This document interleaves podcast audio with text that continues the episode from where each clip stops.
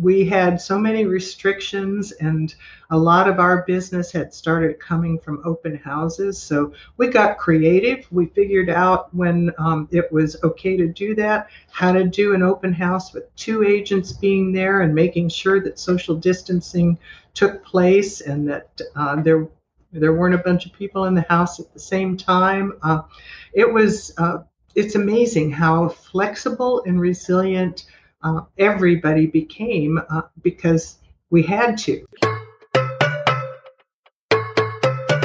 You're listening to the Real Estate Sessions podcast. I'm your host, Bill Risser, General Manager of U.S. Sales and Marketing for Rate My Agent, a digital marketing platform allowing you to leverage the power of your verified reviews. Listen in as I interview leaders in the industry, getting their backstories and their journey to the world of real estate. Hi, everybody. Welcome to episode 258 of the Real Estate Sessions podcast. Thank you so much for tuning in. Thank you so much for telling a friend. Today, I get to stay in Florida. I love staying in Florida. I'm going up to the Panhandle, the Destin Fort Walton area, and I'm going to be interviewing Gloria Frazier. Gloria is the broker owner of the ERA American Real Estate Operation in uh, the Panhandle, and I am I'm so honored to have a chat with her Wait until you hear how long Gloria has owned this brokerage and some of the cool things she did prior to real estate. It's the perfect story for the Real Estate Sessions podcast. So let's get started. Gloria, welcome to the podcast. Thank you very much. It's great to be here. Well, I'm really excited to talk to you. We have a, a mutual friend in Molly McKinley. Oh, and, yes. oh, so, yeah. yeah. She, she's amazing and she's the one who uh, said oh you've got to talk to gloria. She's she's great. And so i'm really looking forward to this. You you hold a record for my podcast something that um, uh, i've interviewed roughly 50 broker owners in the five years i've been doing the real estate sessions. And you absolutely at 40 years you're coming up on your 40th year of owning the era american realty operation that you that, that you've owned and ran since 1980. 81? Which one? 81. Wow. 81. Let's let's first of all, congratulations and talk about, you know, that's got to be that's got to feel good. Uh, well, it does feel good, no doubt about it. Um, in in many ways, you know, longevity is um, is important in in many many ways, but those years sure went by fast. I'll tell you that. It's been a, a wonderful, wonderful time you know, I, I can't even imagine some of the technology changes, right? Because in 81, I remember um, playing on like an early version model of a MacBook, like 81 or 82 in that time frame. And there were some computers out there, mm-hmm. but they weren't, they definitely weren't in your office yet, not, not in 1981, I would imagine. Well, our MLS, uh, and we are actually in a still semi rural area. Our MLS was, I believe, the first one in Florida to go to a, a computerized model. Now, it was DOS, and if you wanted to enter a listing, you would uh, get your little sheet out that showed you how many bedrooms and bathrooms, and then you would start typing. A1 was for a ranch house, comma, B3 meant three bedrooms, C4 meant two full bathrooms, and so on and so on down the alphabet until the connection broke and you had to start all over again. and finally, you got a listing in uh, the computer. But we were computerized in that regard very early. And, wow. Earlier on also with ERA when it was bought out by Control Data for a little while. They all they told us, okay, now you're going to become computerized for sure. We're going to get you Unix machines from Control Data. And we bought two of them, and they cost, as I recall, $10,000 in 80, mm, 384, which was a lot of money. And they each had a five megabyte hard drive. Yes, that's so, I was yeah. I was waiting for that. I remember spending uh, on a PC back in you know the the that time frame to get like a 10 meg hard drive was a huge deal. Oh yeah. It was such a big 10 megabytes and I'm sure right now people in their 30s and 20s listening to this are just going what are they talking about? Sure, uh, they mean gigabytes or terabytes. Yeah. No, it's no, no, it was megabytes. Yeah. Um, oh, and the amber screen monitors instead of the green screen. Oh, oh yeah. just goes take me back. Now your your operation is in the Florida Panhandle, right? Destin area. Right. Yes. So, were you born and raised there? Is that is that home for you? No, I wasn't. I was born and raised in Los Angeles. I uh, graduated college uh, from uh, Pepperdine when it was still in downtown Los Angeles. Yeah. I had the fortune, a fortunate experience of being able to take a trip through Europe after college, and I stayed for 11 years. So I spent my 20s in Germany and um, met some people that uh, were coming back to this area. My best friend in Germany came back here. And when we decided it was time to, to come back home, in the meantime, I had married an Air Force um, sergeant. So uh, we decided, okay, it's time to come back home. We had a brand new baby. We decided this was going to be home. So it's been home now for uh, our daughter's 44 years old. So 44 years now. So we got to talk about Germany for a second. I, I don't think I knew that. That's awesome. So you speak German? I do. Yeah, I imagine you had to learn it after 10 years living there. Well, I minored in German in college. Uh, my dad was part German. He was uh, first generation American from the Dutch Pennsylvania. And he uh, still spoke with an accent uh, my whole life. So I took German in college because I thought, well, maybe maybe that would work. He didn't speak much German anymore because it'd been a long time, but I enjoyed it. And so when I got over there, that was one of the reasons I wanted to stay was to uh, get very bilingual and accent free if I could, and learn everything. Then come back, maybe get a master's degree in German and teach it at a college level. That, of course, that never happened. I just ended up staying there. When you can and you're in your 20s, that's what you do. yeah.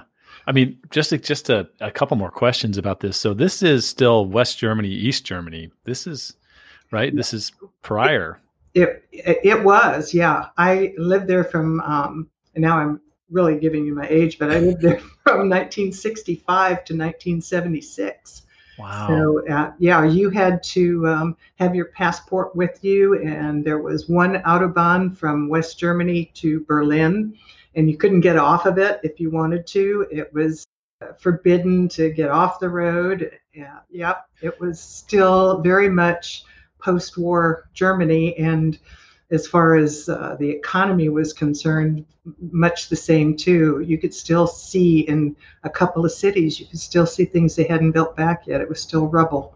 You would travel into uh, West Berlin, which was in East Germany. I'll make sure everybody understands this. Correct. A walled city, and you had to travel through checkpoints and all kinds of different things just yeah. to make that happen. Correct? Yeah. Yeah. Wow. I'm yeah, guessing your heritage is German too, with the last name of Risser. It is, yeah. So there's there's some Welsh on one side, German on the other. Um, I, I, was told by my uncle who served in um, who served in Germany in the army. Uh, there's a little town called Risser somewhere in. Uh, I don't doubt that. West Germany, yeah. So uh, I, I, do share that heritage, but speak not one word uh, of the language. So okay, Gloria, a little birdie told me that that First of all, you play the bass, and I'm not talking about the stand-up. I'm talking about a bass guitar. You're a bass guitar player, and you're you I, were in a band for 30 years. I yes, um, we actually uh, started a band in Germany, and I've got some crazy stories to tell about working in American clubs in Germany with, uh, especially the enlisted clubs, because those guys were uh, ready to party, and uh, then we brought it back here and um, had the band for another 20 years. That was always kind of the side gig in the beginning and a way to uh, relax uh, after the end of the day. But uh, mid 90s or so, um, it started being work instead of fun. So we uh, okay. retired it. I got some questions. One, one, number one, what was the name of the band? It was the Horizons. Um, okay. Yeah. Uh, number two, um, how many people are in the band? So we have a bass player. We have to have a lead guitar, right? My husband was the lead guitarist. we have had everything from a six piece band to just the two of us and Okay. um, and an electronic drummer. But Okay. uh, mostly we probably mostly it was three to four pieces. Uh, we did um, when we were in Germany and first moved back here. We did more country music uh, because Germany you had to say what kind of music you were doing in the club. And then we played some German clubs too, and they love country music. Okay. They still love country music. Johnny Cash is, um, you know, the number one um, in Germany. And then we moved more into, you know, the lounge music um, era. Never did any top 20 or anything like that. It was um, either more easy listening or straight up country. Were you doing originals and covers? My, uh, my husband has written a few songs. We used to do a couple of his, but uh, it was all covers. Yeah. Okay. There's got to be one song that you're you would never want to play again because you had to play it so much. Well, can you pick one where you're like, I'm just tired of that song? Yeah, I know exactly which one it is. I hated it from the beginning. It's a country song called Miller's Cave. And it's uh, it's awful. My husband loved it. He he would play it every time because he liked it, and I would just go along for the ride. But yeah, But That's awesome. and then and then how about your favorite? The one song you could play over and over and over, either because it got you had some fun parts on the bass or because you just like the song. Yeah, well, there's a couple of them. Fun parts on the bass would have been Kansas City, or the theme from the Umbrellas of Cherbourg. Uh, we used to do that. That had some good bass parts on it too. But um, I think Patsy Cline's "Crazy" is probably the one that is my go-to. And were you singing on that song? Yeah. Oh my gosh. Oh my gosh. I uh wow. Is there any place I can find any of this music online? Thankfully, no. Wow, this is awesome. I I'm I'm su- such a fan of music. This is just very cool. Yeah. um so you you you you settle in first of all when you get to did you settle in Destin? Is that where you ended up coming Uh, over initially? I actually, um, for the 40 years we've lived here, I've never lived in Destin, okay. lived in Shalimar and Fort Walton Beach. All of these towns are pretty much connected except for the bridges that keep them from each other because we've got the waterways in between. Uh, lots of bayous and and the, the big Choctawhatchee Bay. So uh, never have lived in Destin.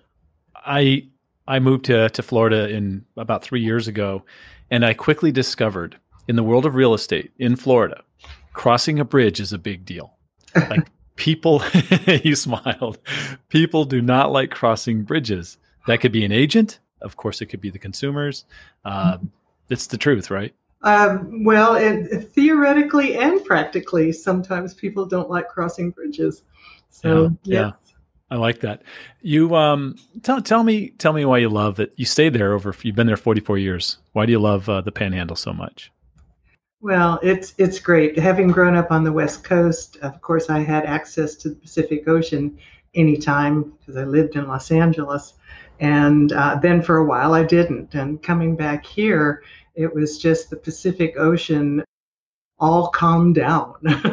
and uh, with beautiful colors. Uh, there is a bridge between Fort Walton and Destin that, when you go over it, it, it still takes my breath away after 44 years. You see all the colors of the, what you would imagine of the Caribbean islands and a beautiful pass going out into the Gulf and on the other side, uh, beautiful bay. It's just, it's still breathtaking. 44 years later, I still go, oh.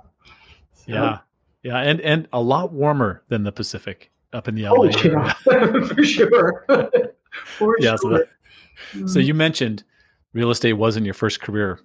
What did you do when you got back, and what were you doing in Germany? What you know, you were. What was the plan? Yeah, actually, um, the there wasn't much of a plan other than I did not want to uh, come back, and I did plan to learn German. So I I worked at a couple of interesting jobs. My very first one was uh, working at a home for children of unwed mothers. It was a virtual orphanage. But boy, did I learn German fast because nobody there spoke English. It was a small town in southern Germany, and I chose it specifically because I wouldn't be able to find Americans to hang out with and not learn German. And I had to communicate with the kids. So, um, you know, I picked it up fast, and then I worked for Berlitz School teaching English to Germans for another year or so. Uh, I worked at Bank of America throughout my college years in the summertime and after school. So I went to Chase Manhattan Bank in Frankfurt after that and worked there for a couple of years. Then I um, started working with a company that sold land in uh, the Southwest. And we worked with American soldiers over there. So it was, you know, similar to Mackle Brothers and General Development Corporation, selling it sight unseen. It's sort of like buying an insurance policy, basically. So I dipped my toe into the real estate world, but it was um, on flat two two dimensional maps that we sold it, and uh, I really liked it. I, you know, you learn um, you learn what the value of real estate is and why people buy it. And when uh, when my friend came back here, she got her license and said, "Come on, let's get in this business together," and that's what happened. Wow! So that gets you that gets you rolling. Who was your first uh, the first brokerage that you worked for? Well, yeah, that's a story too. Um, he had um, fallen into some really good times with a developer and uh, decided that uh, it, it, was mo- far more important for him to have free time than it was to be a real broker. So we worked for him for about three and a half years. And our main client that my friend had actually procured as a as a walk-in. Go figure. yeah. Um, and he had um, he was doing a lot of developing, and he said, you know, I, I just don't think it's going to work out at this company anymore. And we said, well, how about if we open a company? Uh, will it work out then? That was on a Monday. On Friday, we had doors open to um, our own real estate company. So, and he helped us name the company. American uh, Realty back then of Okaloosa County because he was from Holland.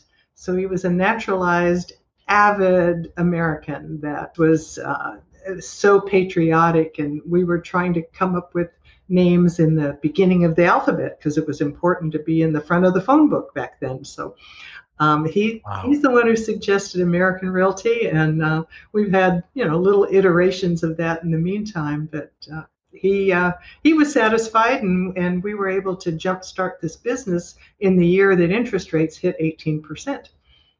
So yeah, there was there had to be some creative financing going on around that. Oh, we we had third, fourth, and fifth mortgages. Yes. Um, fortunately, uh, you could still assume a mortgage without qualifying. So, oh, there there was a lot of that going on. But, yeah. Um, yeah. When when does ERA enter the picture? ERA entered the picture within three weeks after we opened the company. Uh, wow. We understood that we needed help, and it was a it was a crazy year to get into business. Not a year that anybody sane would have picked, but we didn't pick it. We had to. It was it was that or or start all over with our business. I talked to uh, a few brokerages and also to a couple of franchise uh, companies that were in business, and there weren't nearly so many franchises in 81 as there are now. Uh, we settled on ERA because they they offered the training, they offered referrals, they, uh, and there were also, I believe, nine ERA franchises in our, oh, say 50 mile radius at that point in time. It was a very big and growing franchise. So uh, we we liked that idea too. We were the only ones left after this recession was over, so I think we picked the right one, but and listen to what they had to say. I mean, ERA is still going strong today. We're you know over fifty thousand agents in the country, right? There are a lot of agents, and it's worldwide too. Um, I love it because I just feel that it, it has so much uh, heart. It's not all business; it's collaboration. And uh, some of my best friends are ERA brokers and agents throughout the country. So we get a lot of value from it. I hope we give value too, because that's one of the things that has become very, very important to me in these past years, now that you know we've had some success and there's uh, it, it's pretty stable as far as uh, whether our company is going to be in business next year or not. But um, I'm glad to share anything that I can with uh, well most anybody, uh, not just ERA brokers. Yeah, there there are so many different models that have launched. Think about what's changed since 1981, oh, right? Yeah. I mean, you know, 100% houses came in, and and then as we move a little further down the road, you've you've got you had the the discount brokerages that kind of kind of ebb and flow depending on the market. It seems like right, and then even EXP today. So, was there ever something along the way where you know, and I don't want to get you into trouble with your you know ERA uh, with anybody up at Realogy, but was there anyone along the way that was like you're like, oh, that's interesting? Well, even within Realogy and ERA, there's many, many different business models. Uh, right. There's no one prescribed um, method, but I think the best business model is the one that keeps your agents productive and happy.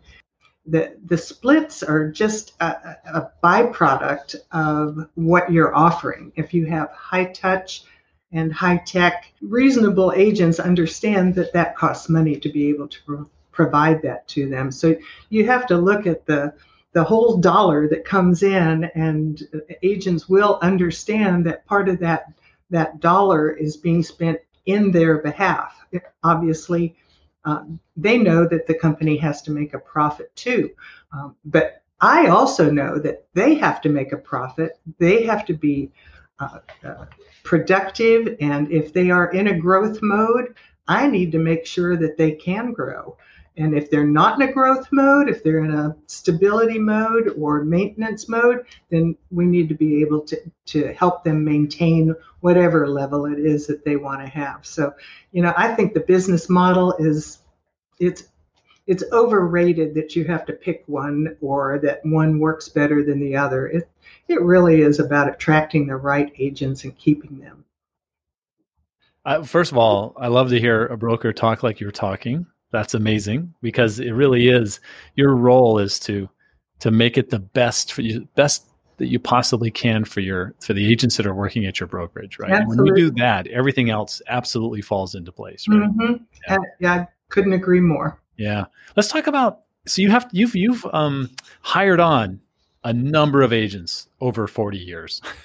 so, yes. yeah. So what what do you what are some key things you look for when you're deciding if you, if an agent is a good fit for how your ERA operation runs. Mm-hmm. Yeah. Well, uh, we know going in that we're going to make a sizable investment of time and money in each person that comes to us. So we look for people who want to make a commitment to the business. And we also know how many transactions it takes a year for the typical agent here to say, I am making a living in real estate.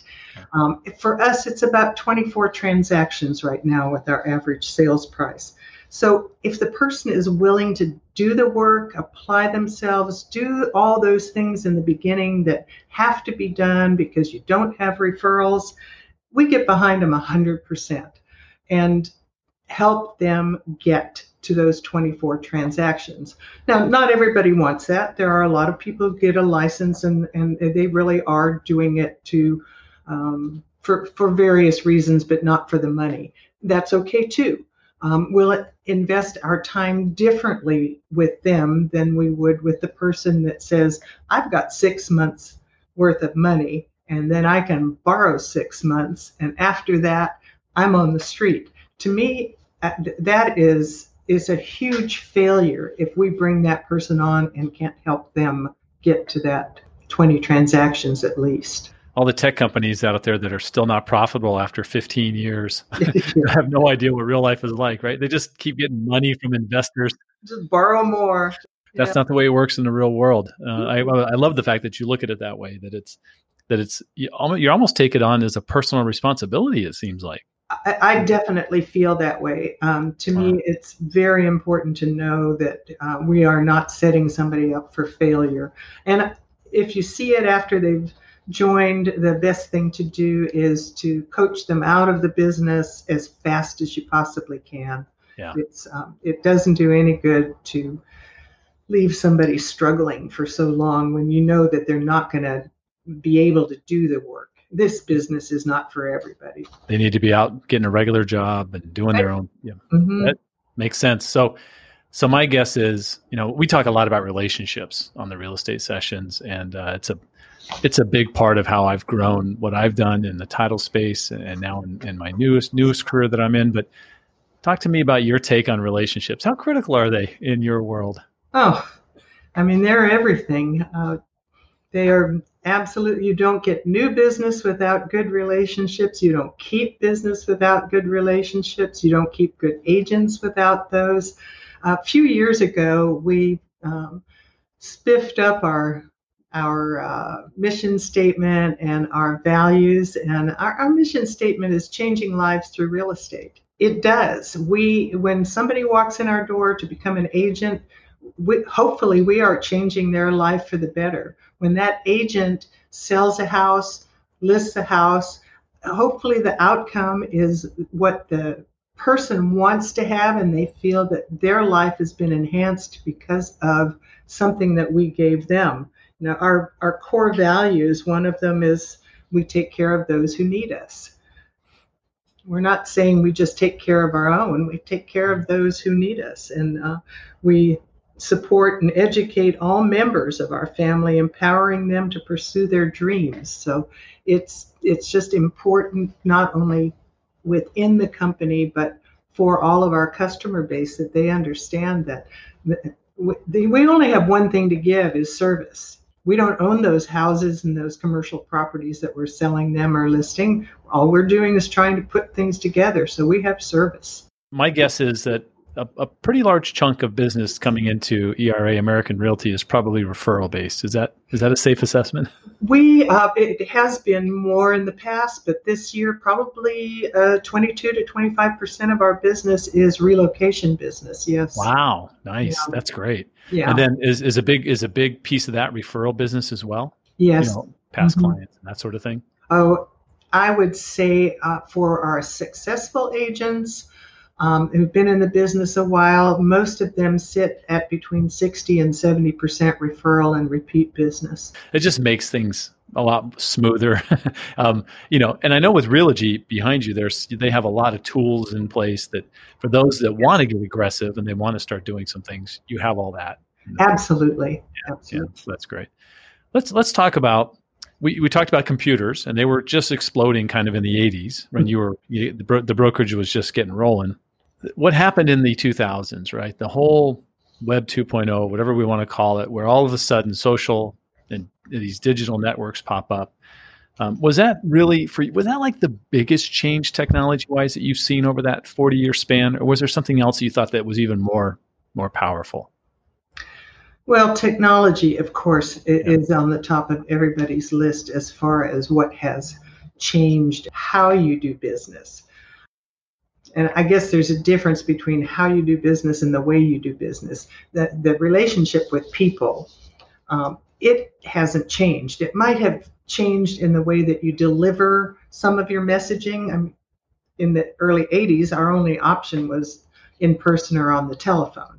Now we have far more options to stay in touch, but we realized two or three years ago that we were promoting too much of the hands off, automated type of stay in touch.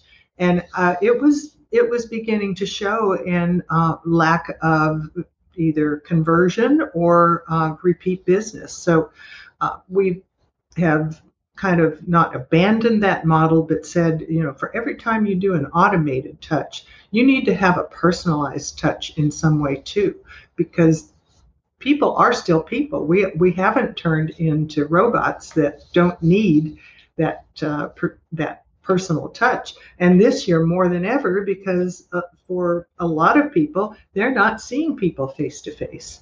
Well, I think that um, when you you talk about that that personal touch, right, and and the connecting with people, that a lot of that just kind of gets lost. Uh, and I think I, I agree, completely agree with what you're saying. That it, there's a there's a there's got to be um, a concerted effort, right, to have those real conversations with people because Right. that's what keeps relationships strong. Right. Well, agents in since uh, the digital age are able to handle far more transactions on their own than they used to be able to do.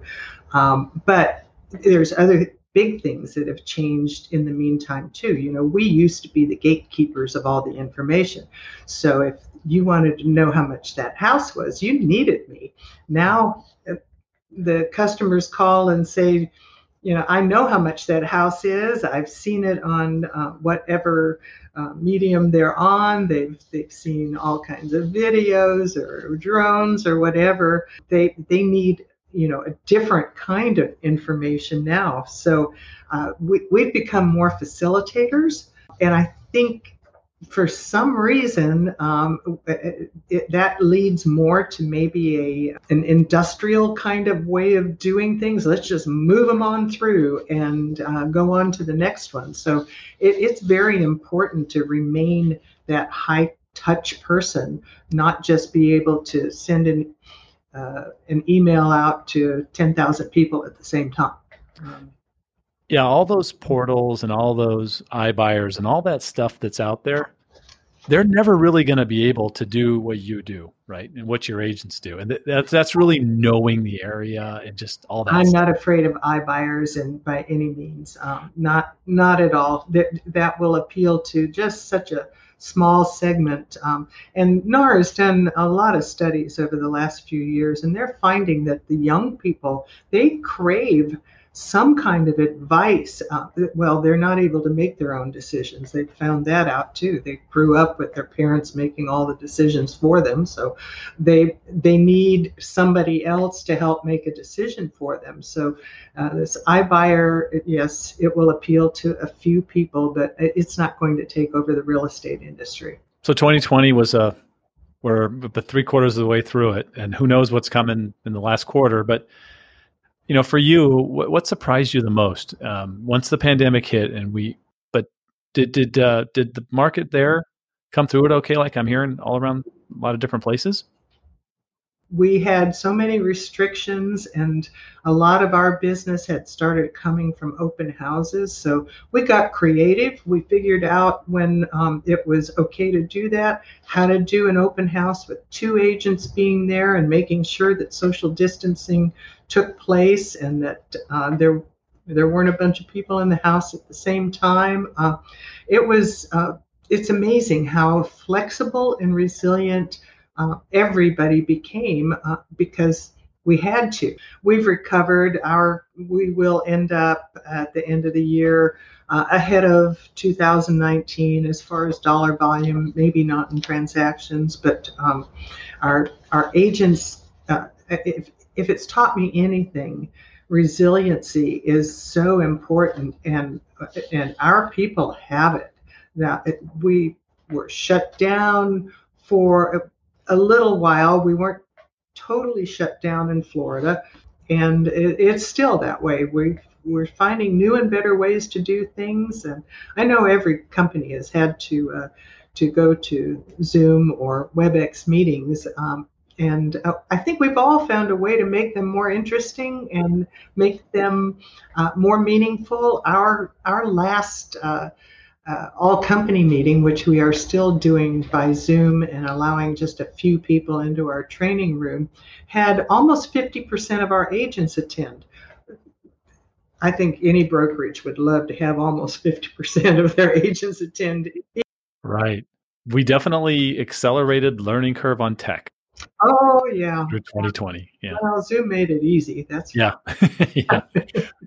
Well, Gloria, it's time for me to ask you this the same final question I've asked every guest on the podcast since since the first episode, and that's if you could give one piece of advice, and I know that's tough, one piece of advice to a new agent just getting started, what would it be? Be prepared to do the hard work of prospecting, following up, and prospecting more. I also tell agents that come to us and say, Yes, I want to get into the business because I love people and I love houses, my advice to them is that they will get over that very quickly and move on to the business of real estate. It is a business and it has to be treated that way. Yeah. I love that. That's great. Um, I, am sure you've had that. You've you've you've used that answer quite a few times over the oh, years. yeah. Oh yeah. yes. That's great. I just love people and I love showing houses. Yeah. Well, you will get over that. Gloria, if somebody wanted to reach out to you, what's the best way for them to get in touch with you? Well, by email, it could be gkfrazier at era-american.com or my cell number is 850-582-4493. Or on Facebook, you can re- reach me personally at Gloria Frazier or ERA American Real Estate, of course. Awesome. Gloria, it, it really was a treat and an honor talking to you. I think it's so cool that you've uh, really you, you've done something that very few people have done, even in the ownership realm, and that is just you know kind of built something, stayed with it. I can't even imagine that, that there are generations now of people that you've had agents come through that now have children that might have children. I just, I, congratulations on an amazing run. Thank you. Some of those generations are with us too. We have um, we have several family operations now where we saw the children grow up and uh, they are now agents with us. So wow, yeah, that, that okay. feels so good. Congratulations! The next time, what my the, the next time I'm up in the Panhandle, I'm looking you up. I'm going to find you. You better, absolutely, right. absolutely, Thank you. Bill. Thanks, thanks for having me. Thank you for listening to the Real Estate Sessions podcast. To leave a review or rating, go to ratethispodcast.com slash RE sessions. You can also subscribe to the podcast at your favorite podcast listening app. Finally, you can go to the realestatesessions.com and subscribe to our email newsletter and be notified whenever a new episode is released.